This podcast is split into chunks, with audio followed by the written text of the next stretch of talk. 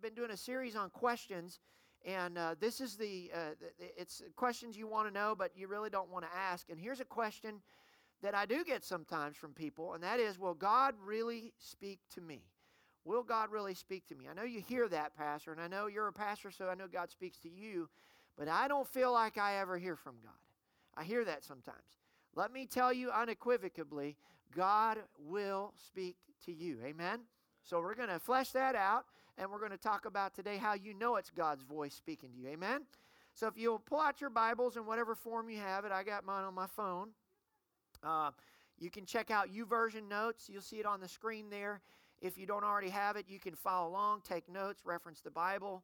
You can download that. A lot of people take notes. How many of you do YouVersion and you take notes and so forth? There's several people, and you can when you save notes as you go. Once you save it at the end of the service, you always have it. You can always refer back to it. So, turn in your Bibles, if you will, to Exodus 25. Exodus chapter 25. You know, God still does speak through those Old Testament books. Amen. Exodus chapter 25. We're just going to read one verse today. And uh, I'm very excited about this. Uh, God's going to speak to you. Uh, poke your neighbor and say, God's about to speak to you. Exodus chapter 25, verse 22. Amen. Praise the Lord.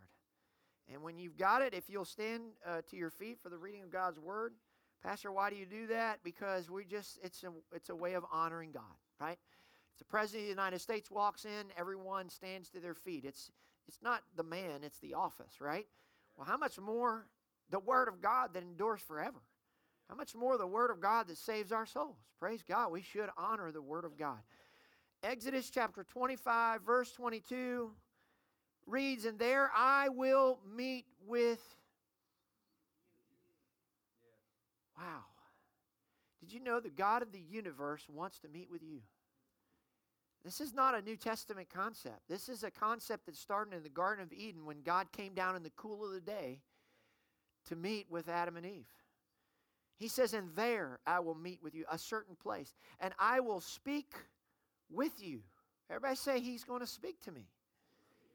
Above the mercy seat, from between the two cherubim which are on the ark of the testimony, about everything which I will give you in commandment to the children of Israel. Father, we thank you so much, Jesus, for your presence, your reminders that we're not alone, and God, that you will speak to us. I pray for the next few moments, God, you anoint me to speak forth your word, not in word and tongue only, but also in power and in deed. Lord, I pray, Father, not one word of my own come out of my mouth, but every word straight from the throne of God into our hearts. Lord, speak to us, God, for we, your servants, are listening. Open our ears to hear what the Spirit is saying. In Jesus' name, and everybody said, Amen. Amen. Hold your Bibles up and let's boldly declare, Father, today, this week, by your grace, I'm going to be a doer of your word and not a hearer only, deceiving my own self. Now, Lord, anoint my ears, anoint my heart, anoint my spirit, my soul, my mind, and my body to receive the truth of your word. In Christ's name I pray. Amen. High five two or three people as you're being seated.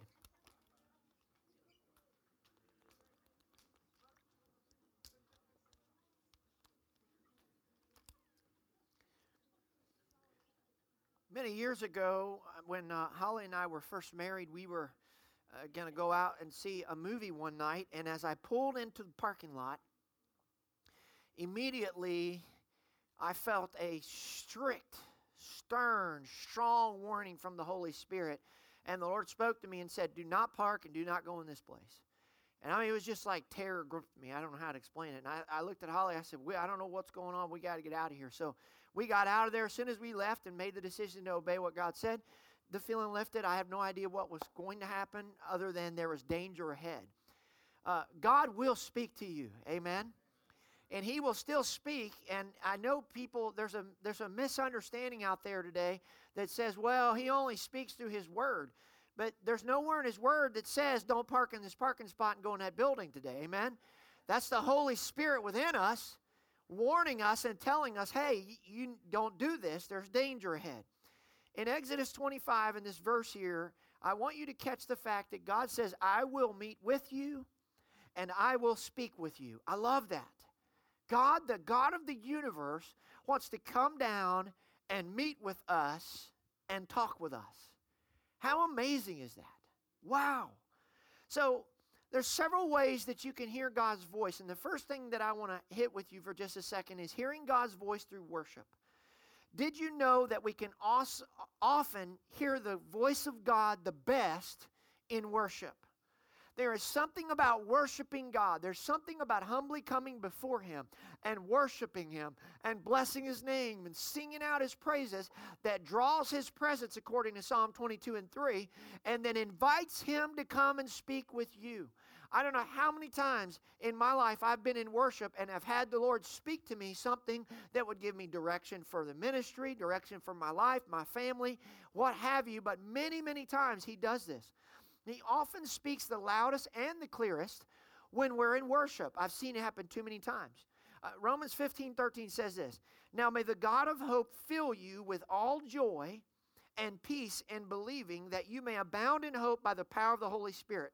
Now, this word means more than simply filling up something like a container, it's a, comp- it's a personal component. The idea is that God meets with us personally and supplies from his own personhood what is lacking in us. So when he comes to meet with you, he's not just talking with you and you talking to him. He fills every crevice in your life with himself to complete you and fill you up. Somebody shout a good amen. He fills us up by speaking to us, by transforming us, by filling us with His presence. In Exodus 25, I want you to catch this. God doesn't merely say, I want to come down and speak to you. I don't want to come speak at you. So many people have a misunderstanding of God. They think He's the big, big, bad cosmic being up in the sky with a belt in His hand ready to speak at you and wear you out a good one. He's not, he's, you're not a horse and he's on you and he's whipping you trying to get you go faster like yesterday in the Kentucky Derby. He said, I want to come speak with you. Wow. The God of the universe, who created everything we see, who sent his son to die on a cross, says he wants to come and speak with us. There's a big difference in with and not simply to. The word with implies conversation, it implies a dialogue. He speaks, we listen. We speak, he listens. We have conversation together. He talks and we listen. We talk and he listens. We have a relationship with God. Did you know that's why Jesus died on the cross? God is not just simply dwelling among us, He is dwelling in us.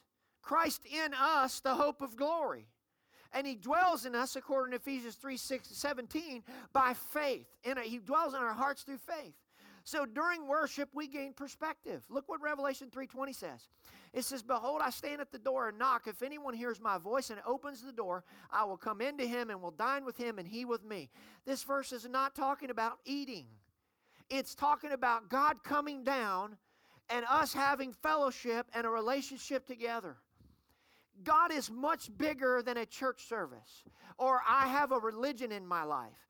It is about a relationship. Everybody shout relationship. He is inviting us to focus our thoughts and our hearts and our minds on Him. Now, this requires a deliberate action on our part to purposely set aside the thoughts of the world and to get into His presence and try to clear our minds and hear from Him. The psalmist in Psalm 73, verses uh, 13 through 17, uh, uh, talks a, a, little bit about this. Uh, and I want to set this up. In The first 12 verses, basically, the psalmist is whining. You ever whine to God? Well, this guy whined to God in, in the Bible. And he's whining. What he's saying is, he says, Hey, I've taken a look around. And he says, Why does it seem like all the wicked people have all the money and have no problems? Why does it seem like they get away with everything and I'm just hopeless? In fact, verse 13, listen to the hopelessness that he has. Surely I have cleansed my heart in vain. It's been all for nothing. How many times have I heard somebody say, Pastor, I feel like serving Christ has been all for nothing? I want to tell you that's a lie of the devil. His mind is on the world and everything else everybody's got and everybody else and everything they have, and he's licking his own wounds. He is singing the song, Woe is me. He is like the, the vultures and the birds in the jungle book that are singing, Nobody cares. The troubles I've been through. Nobody cares what I've been through.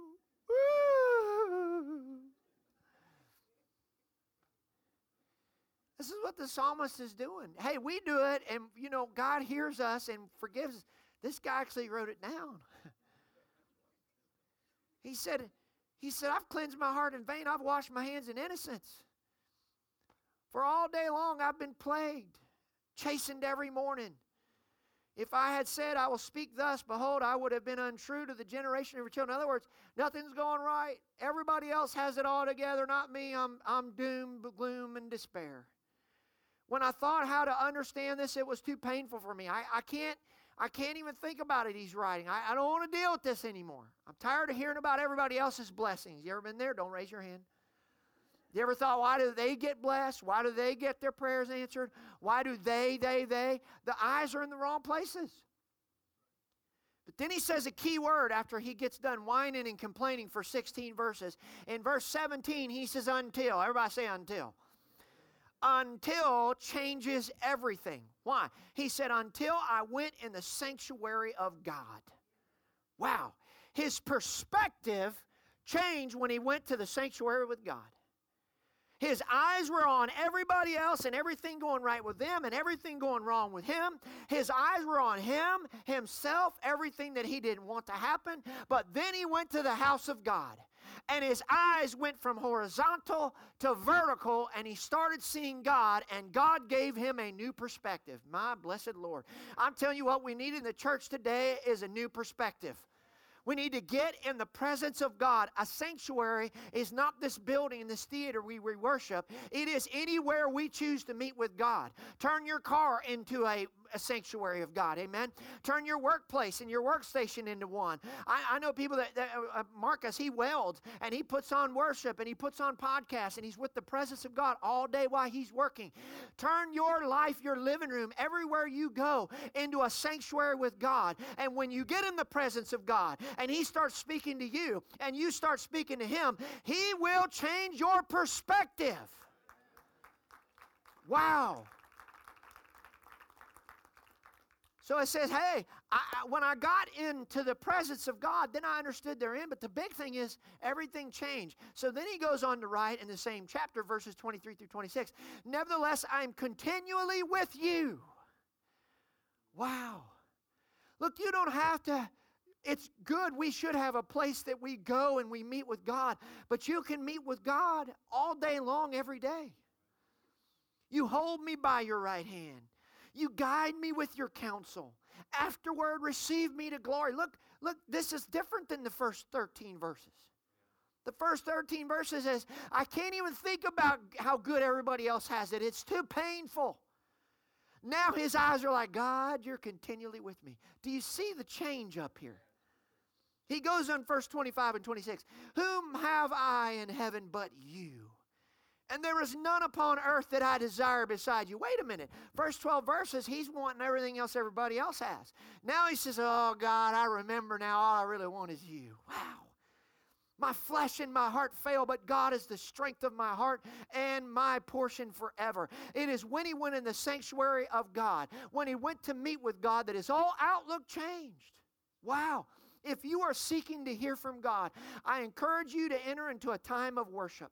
Quiet your heart, just silence everything else, and begin to worship and watch God will speak. Now, there's some practical steps I want to talk about in hearing God's voice. In order to hear a specific word from God, in other words, God to speak to you to answer certain questions, we need to be in the habit of hearing the general word of God. The general word of God is simply you you you turn the pages of the Bible. You hear God generally speaking to you through the pages of the Word of God. And it's an important process in learning God's voice. So, we've got to learn to value His voice, His general voice, just Him speaking through the Word of God to us, if we want to hear a specific word from Him from time to time. Like, what job do you take? What part of town are you going to live in? What house are you going to buy? You can't find an answer for that in the Bible. You might find God speaking to you and leading you through the Word of God, but ultimately you've got to hear the inner voice of the Holy Spirit speak to you. Do I make that investment? What college do I go to? What do I do with this situation? How do I handle this disagreement with someone? What car do I buy? The questions that you have answers for, like real life questions that, that are not necessarily in black and white in the Word of God, you need to hear the voice of God speak to you. Now, He'll speak through the Word, He'll give you a verse to confirm, but you're not going to find anywhere in the Bible that says in black and white, go marry this person, go to that school buy this car. Does that make sense what I'm saying? So even if you're not in the habit of meeting with him and hearing from him on a regular basis, then it's not it's going to be harder to hear that specific voice of God. We've got to be in the habit of hearing from God regularly. So what are some practical steps? Here we go. I'm, this is going to be very practical for a little bit. You ready? Everybody say ready. ready. Number 1, set an appointment with God. Everybody say set an appointment with God. How much time in your daily schedule do you allot to hear God's voice? If you want to hear God speak, then you need to set an appointment with Him every day. Schedule Him in. Look, we, we are in the habit of scheduling the most important things in our life. If you have an important meeting, you schedule it. You give it priority. If you have an important phone call, you'll schedule it. You'll set aside a time to take that phone call, right? You schedule appointments with dentists lawyers, CPAs, doctors, right? Because you got, and what will you do? You will build your schedule around that because that is something very important. Now, scheduling an appointment with God does not diminish the person of God in your life, rather, it prioritizes Him. So it's kind of like a schedule that will, you know, I need to meet with God. Where am I going to work him in? I know what I'll do. God, I'll work you on on Wednesday, May the 1st. Oh, I got my second sport. I can't, we'll figure something else out. Well, I got to see Thursday night. I can. Uh, my favorite TV show is at seven. God, we're gonna have to do something different. So God says, "Well, why don't you get up early and meet with me?" Well, I, I got to go to the gym by five, so can't do that. Well, Saturday you're off. Do something. Well, that's game night. Come on, God, game night. We can't give up game night. I mean, you know. Well, I know what to do. Well, you, you meet with me early on Sunday morning. Oh, I'm on the setup and teardown team. Church, can't do that. God says, Well, what about Tuesday the 14th? Well, mowing the grass. I got a parent meeting at school. I don't know, God. Sorry, I can't work in. And we laugh and have funny, but you know what? This is the picture of most Americans. My question is, where is God? And then we walk around and we say, just like the psalmist in Psalm 73, and we whine to God. Our prayer time becomes whining to God because we're not meeting with Him to get His perspective. Where in that schedule is God? I want to tell you something. What does your calendar show as the top priority in your life? If you show me your calendar and your checkbook, I'll tell you who's number one in your life.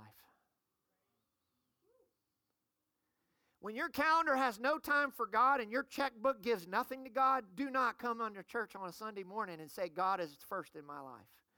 I know that's strong, but that's the facts. Amen?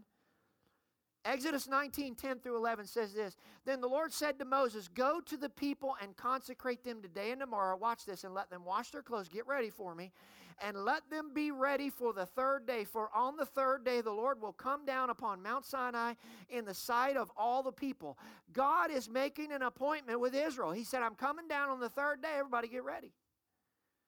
Notice what God is doing. He's setting an appointment. He wants us to be ready for His appointment. In fact, God comes to a prepared people and a prepared atmosphere. Now, I know earlier the comment was strong, but the fact is, if God is really first in our life, then our checkbooks, our calendars, our life should show that. Would you agree with that? If you try to tell your loved one, your spouse, your little honey, she's number one, but you ain't never around, you never spend time with her, the only time you try to talk, she's talking, you're, you're hearing it, but you're watching TV. You never have any kind of quality time with her. What you're communicating to her is, you're really not first in my life. See, the Holy Spirit is never disorganized. In fact, the Holy Spirit works best through prepared soil and hearts. So we need to find a consistent place where we meet with God. Amen. A place where you can meet with Him and be focused. A place of solitude for you and God where, where you can be together. Maybe, a, maybe it's a public place. Maybe it's a, a bench at a park or, or a walk through the woods. Or uh, one pastor uh, testifies he goes to McDonald's every morning and he takes his Bible and his journal and he meets with God in McDonald's booth. Well, praise God. I just hope he ain't in McDonald's every day or he's going to have to have some work done on his arteries. But I, I know I always try to meet with God first thing. It just seems like when I meet with God first, the day just goes differently. It, the same things may happen, but my attitude towards them, my perspective towards them is different. When I don't meet with God, it feels like it sticks to me. You ever, you ever felt like, like there's glue and they're throwing darts and they're sticking? But when I've met with God, those same events can happen and it feels like water off a duck's back. Can anybody relate what I'm talking about? I heard Jentezen Franklin say one time if you start your day in prayer and worship and the word, meeting with God basically, nothing outside of the will of God can happen to you the rest of the day. I, I believe that. So, so what do we do first in the appointment? Now we've made an appointment, God. What do we do? Well, point number two is this be still and worship. Everybody say, be still and worship. I know we've talked about hearing from God and worship, but I want to go just a little deeper. Now that we're at the appointment with God, we need to sit still, quiet our minds, and meet with God. Psalm uh, 46 and 10. I'm going to read you two different versions. New King James Version says, Be still. Everybody say, Be still. And know that I am God. I will be exalted among the nations, I will be exalted in the earth. In the New American Standard Bible, it says, Cease striving. Wow. And know that I am God. I'm, i will be exalted among the nations. I will be exalted in the earth. I, I, talked to one pastor who pastored a very large church, and he said when he would feel himself striving and all, he would just say, T for time out. And he said, I would walk out my office door into a private little area in the church grounds, and if it was just five minutes, I would just still my soul and just say, God, I, I, need, the, I need you. An amazing thing would happen. He would feel all the anxiety leave he would feel all the frustrations leave. I've been there many times. Can anybody relate with what I'm talking about? In either translation, the wording reflects a posture of quietness before the Lord, of listening, of hearing from God, of casting our cares and our anxieties at His feet. When Jehoshaphat was faced him and his army with three major armies bearing down on them that really could had the numbers and really could have wiped them out, they were anxious. They were in turmoil. They began to fast and pray and worship God. And all of a sudden, a man named Jahaziel, a Levite, stood up and he prophesied and said, Hey, everybody needs to chill out, basically, because the battle's not yours, it's the Lord's, and you're not even going to need to fight in this battle. How many likes those kind of battles? yeah. So, what does Jehoshaphat and them do in reference to God speaking to them? Check these verses out. Verses 21 through 23 in Second Chronicles 20. When he had consulted with the people, he appointed those who should sing unto the Lord and who should praise the beauty of holiness as they went out before the army and were saying, Praise the Lord, for his mercy endures forever. It's amazing. We're going to send the choir out first. I'm sure they had a lot of volunteers. We're going to praise God because we've heard from God. This isn't wishing and hoping. This is, I've heard the voice of God say we won't even need to fight. So, because God spoke and because I believe the word of God, send the praisers out because we've already got the victory. Man, what would happen in the church today and in our lives if we would just hear from God and say, Well, I know what it looks like in the natural. but I got a word from God. I'm just going to praise God anyhow, devil. I'm going to thank God for the mountain. I'm going to thank God for the problem. I'm going to thank God because I already have the victory. Woo! Does anybody believe this? So here they go. They go out, verse 22, 23. When they began to sing and praise, I love this. The Lord sent, set ambushes against the people of Ammon Moab, and Mount Seir who had come against Judah and they were defeated. I love it. He ambushed the enemy. Did you know your praise can ambush the devil?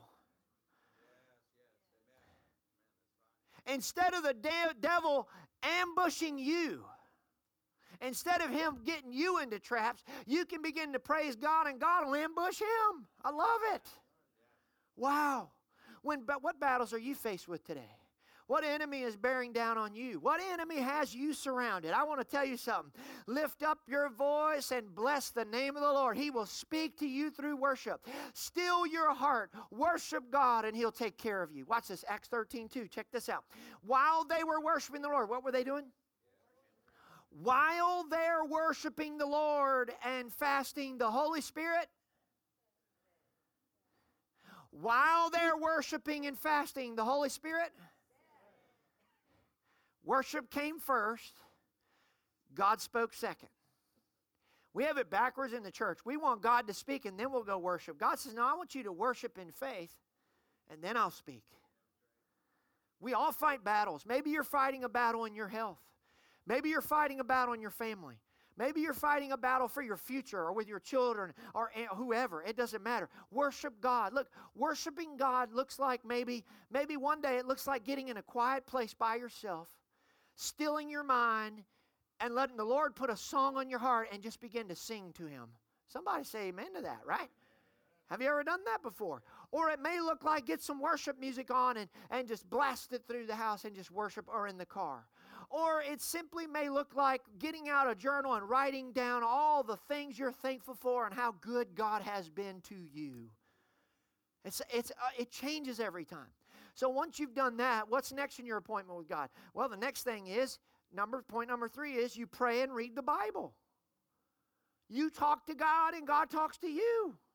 Amen. Mark 135. Now in the morning, having risen a long while before daylight, he went out and departed to a solitary place, and there he prayed. Jesus was our example. He got up, he got his mind quiet, and he got in the presence of the Father, so he was ready for the day.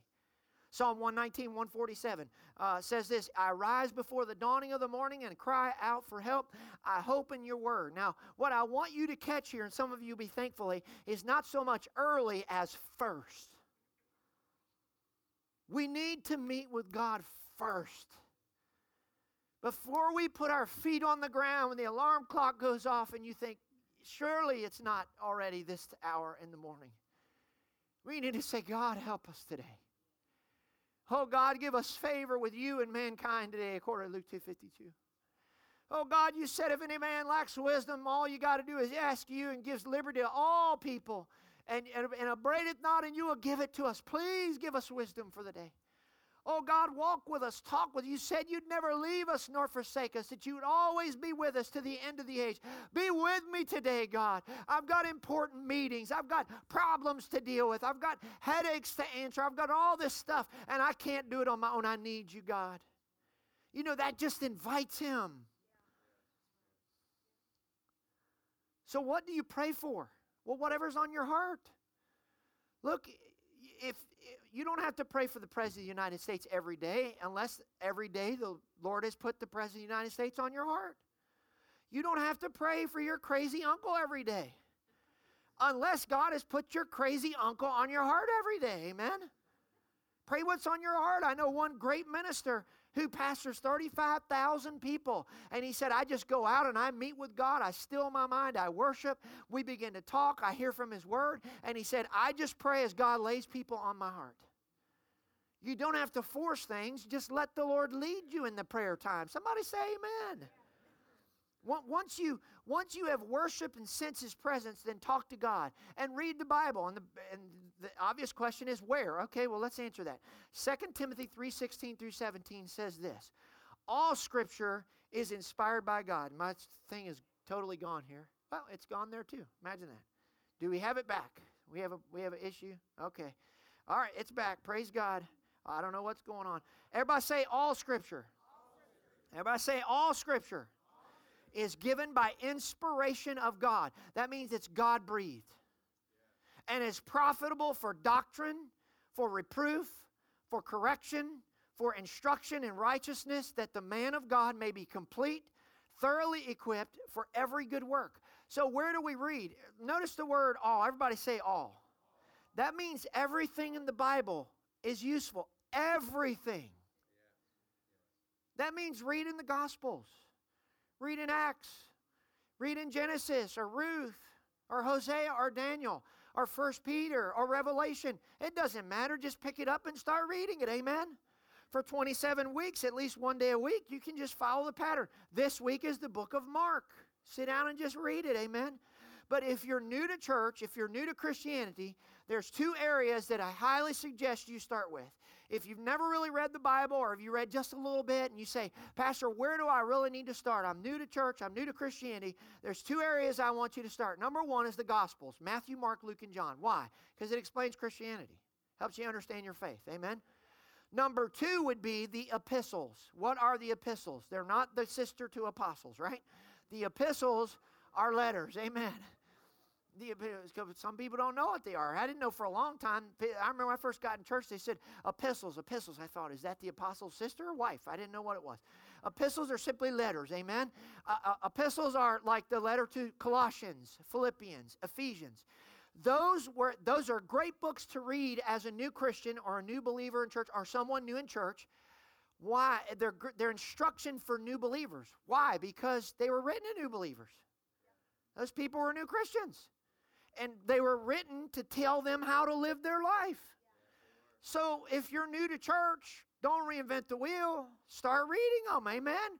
Read the gospel so you understand Christianity and read the letters to Colossians, Ephesians, Philippians, Romans, because they teach us how to live according to God's standards. It was written to new believers. If you're a new believer, put the two together and just start reading. Amen.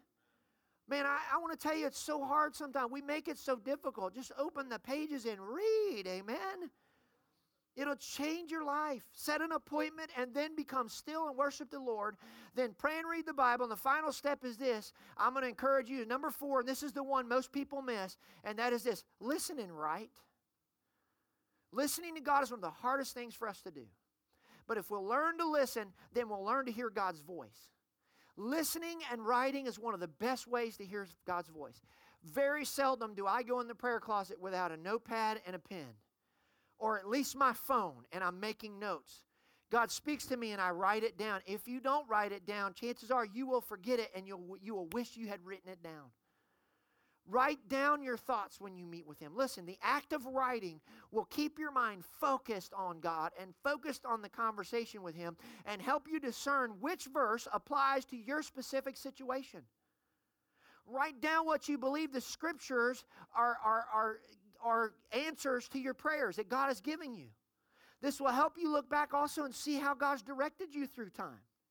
So every day we need to spend time with God to hear His voice. We need to hear His general will and specific will. We need to prepare an atmosphere. We need to keep appointments with Him. And I want to tell you so many times, I can't even tell you how many times that I've been in worship, that I've been praying, that I've been seeking God, and God has spoke to me. He's redirected me. He's given me something fresh. He put a, a, scripture in my heart that turned into a whole series of sermons. He gave me a scripture that was an answer for my family. So many times meeting with Him, just worshiping, not even asking for it. And He would speak to me and it would ignite in my soul. And I would say, Yes, that's the answer. I think about caused Dale heart failure back when we were at Central Parkway and and the Lord really, during the fast, was challenging. You can't be Central Parkway Church of God, not on Central Parkway. You're moving the church. So I kept praying, God, I just, eh, I would hear names. I would think, no, that's not right. And it just, it just, it just wasn't working. And day 16 of that 21 day fast, I, I just, I, I, wanted something that, I, what, what was in my heart, what I was praying about, God, what do you want to name the church? That was my prayer. That's not what I want. I don't care what the name is. What do you want, God? I want it to be something that means something more than just, well, we're the first church of whatever, or the first this, or we're the this, you know, the name of the street, or whatever. It needs to be something that means something to us, something that provides action and something that provides hope. And when Bridge of Hope came out, I'm telling you, it ignited in me, it blew up in me, and I stood up. I remember, and Dale and I were talking, and I stood up and I shouted and I went, Whoa, that's it! You know, Dale's eyes are big, man. The chair's shaking. I went running out in the hall. We got it. We got it. Megan's coming out of her office. We got what? We got what? I said, We got it. God has spoken the name. We are a bridge of hope for people. We're a bridge of hope.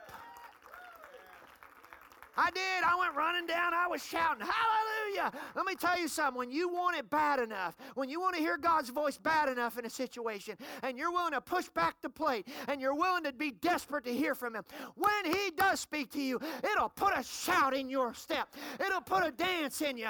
It'll put a shout in you. Hallelujah. There's nothing like hearing the voice of God.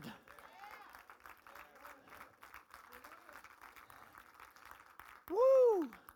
So, how do I know? We're going to close this up now. How do I know if it's God speaking to me? How do I know it's not just me, Pastor? How do I know it's not the devil? How do I know that it's God? Listen, is it okay to ask God to confirm His word? Absolutely. God always confirms His word. Let me say it again. God always confirms his word. Mark 16 20. They went out and preached everywhere, the Lord working with them and confirming the word through the accompanying signs. Amen. Last verse. The preaching of the word went first. The preaching of the gospel, the spoken word went first. God brought the signs second. What we want in the church in America is God to do the sign and then we'll speak the word. God's saying, I'm waiting on you to speak forth the word.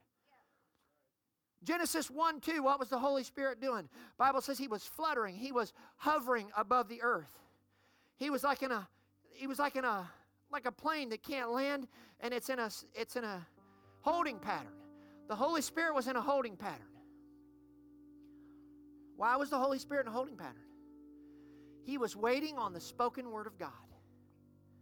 When God spoke, let there be light, the Holy Spirit, there was light. Jesus said, Preach the gospel to every living creature. Why? The gospel, not politics, not my opinion, the gospel, the good news, the Bible. Why? Because it releases the Holy Spirit to go into action and confirms the word. 2 Corinthians 13 1 says it this way This will be the third time I'm coming to you by the mouth of two or three witnesses, every word shall be established. That's basically saying, hey, God understands and endorses confirmation.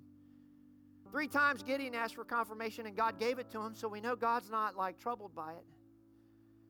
So there are three questions you can ask. Is this the voice of God? I need everybody to, to sit up straight and give me about three minutes here, maybe four, and we're closed. You, you've got to hear this. If, if you hear nothing else in the, in the message, you need to hear this part of it. Are you ready? Poke your neighbor real good and say, You need to hear this part. And I'm saying that not just from me, under the inspiration of the Holy Spirit. Are you ready? How do I know it's God and not me or the devil? Three questions you can ask yourself. They'll be on the overhead. If you got YouVersion notes, you've got them. If not, take a picture with your phone. You ready? Does it line up with the Bible? Look, does the Bible agree with what you think you're hearing God speak? Because his voice will never disagree with his word. If you feel like you have guidance from God and it contradicts the word of God, that wasn't God.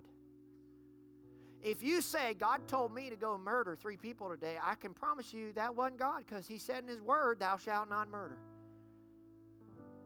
If you tell me, hey, God's cool with me committing adultery on my wife, I will tell you, no, that wasn't God's voice. God's voice says, Thou shalt not commit adultery. So it's very simple. Does it line up with the Word of God? Look, if what you're hearing doesn't line up with the Word, it's gone. God never will ever contradict the Word of God. Now, if you, God, you've heard and the Word confirms it, there's a good chance that's God because the devil ain't going to do that. Okay? Second question. Are you ready? And this is one that a lot of people in America don't want to hear. Listen, does godly counsel agree? This is so important. If you believe God has spoken to you, then submit it to prayerful counsel.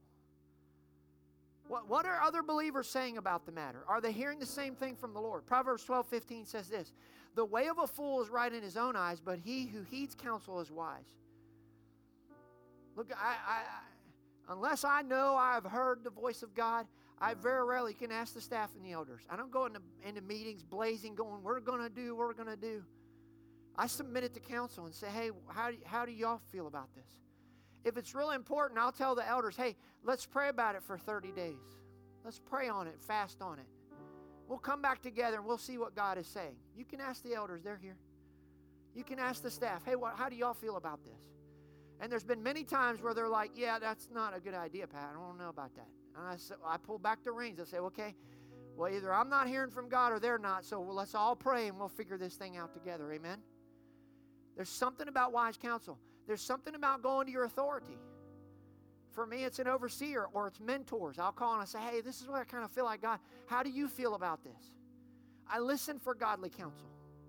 Look, there are times that you have in your mind what you want, and you'll go to a, a godly counsel or mentor, and they'll tell you, no, that's not a good idea. But you don't like the answer, so you'll find another one, and you keep going till you find somebody who agrees with you. That's not that's not seeking godly counsel. That's seeking to get your own way. When you go after godly counsel, let me tell you something. God's in it. The elders will tell me, yeah, Pastor, I feel good about this. Let's do this. The staff will say, yeah, I, registers in my spirit. I feel good about this. Key leaders in the church, yeah, I feel good about this. Mentors, yeah, I, I, I believe God is saying this to you. I, there's safety in that. There's no big eyes, there's no pride. We need to hear from God. We need to measure it. Uh, am I really hearing from God? It's okay to do that. Someone say amen. That's why God puts people in our lives. There's, there's safety in the multitude of counselors, Proverbs says. So when you feel like you've heard from God, basically when you go to godly counsel, you're submitting it with open hands. Hey, do you do you feel like God's in this? I have people come to me as the pastor and I pray about it with them, and I say, man, I, I do feel good about that. Or if you know me, I'll tell you the truth. I don't, I don't, I just don't think this is right. Look, when you seek godly counsel, you need to hear from God first. You're not asking other people to hear God for you. You're hearing from God and you're submitting it to godly counsel. And if they're really praying and where they need to be in God, God's the Spirit of God is going to speak to them. Listen, the number one godly counsel you can ever have agree with you, listen to me very closely, is your spouse. If you ever make a decision that your spouse is against, you will regret it 100% of the time. You're one flesh in the sight of God. If God's leading one of you to do it, He's going to lead both of you to do it. I know a guy one time, he went out and bought him a boat, and the wife said, Hey, you didn't think you should ask? So I'll make the money in this house, I'll do it. She said, Okay, but I, I didn't feel good about it. I'm not with it. First time he went out, the engine blew. He rowed himself back to shore, hauled it to the dealership, bought a new engine, got back out there. Second time, he blew the second engine. He brought it back, went got another one. By the third time, he said, I don't believe God's in this. I'm taking the whole thing back. Let me be careful. Listen, your spouse is not the big bad wolf saying, I'm going to punish you or withhold from you. No. God uses them to confirm. You, you need to trust that. And then finally, the last statement is this Does peace reign in your heart? Do I have peace? Look, it always takes faith to follow God, but fear has no part of the experience. Fear is from the enemy, faith is from God. If God is leading, He will give you peace. The move forward may not be completely revealed, and most likely won't be, but you'll have peace that you're going in the right direction. This is one of the greatest confirmations of God's voice. Colossians 3:15, I'm almost done. Let the peace of God rule in your hearts. Everybody say rule to which we were called in one body, be thankful. The word rule here means so much more than to simply let peace be in your hearts. This is not a verse telling you just chill out, man. In the Greek, the word rule, look at it means to be an umpire. The peace of God in you should call the balls and strikes. It means to reign. It means to arbitrate, to judge, to decide, to control. Now, I know if you watch horse racing, which I I just happened to have a Kentucky Derby on yesterday. The, the horse that won, that eventually got disqualified, he got out of control, and the jockey said, I had to fight him and get him back in control. I had basically I had to show the, the horse who was boss. The peace of God gets inside of us and says, Greg, you're going the wrong way here, buddy. You can't sleep at night. You're tossing and turning. You're anxious. That's because I ain't in it. Don't fight it or you're going to make a mistake. That's my grace telling you that's not my leading. See, God's peace should factor into all of our decision making. Philippians 4 6 through 7 says, Be anxious for nothing, but in everything by prayer and supplication. With thanksgiving, let your requests be made known unto God, and the peace of God, everybody say the peace of God, which surpasses all understanding, will guard your hearts and minds through Christ Jesus. If you have a feeling of unease in your spirit and your mind about something you're doing, God's not the one leading it. However, if you're not sure how it's going to turn out and but you have such a peace about the steps you're taking, that probably is God leading. In closing, my closing little story here. I was I was I was uh, paralyzed with a decision I had to make one Sunday morning early. And I, I just didn't know what to do. And I went to a wise staff member and, uh, and I said, Man, I don't know what to do. I'm not hearing from God's voice. I don't, I don't know which way to go. I know what I feel like I'm supposed to do, but I kind of fear what the people will think. He was new in pastoring, and I just didn't know what to do. And he said, Oh, that's simple. He said, Go where the peace is. Jesus is the Prince of Peace, and He'll never lead you to do anything He doesn't give you peace for. And He just walked away. And don't you hate when that happens? He's just so nonchalant. I was dumbfounded by the simplicity of it.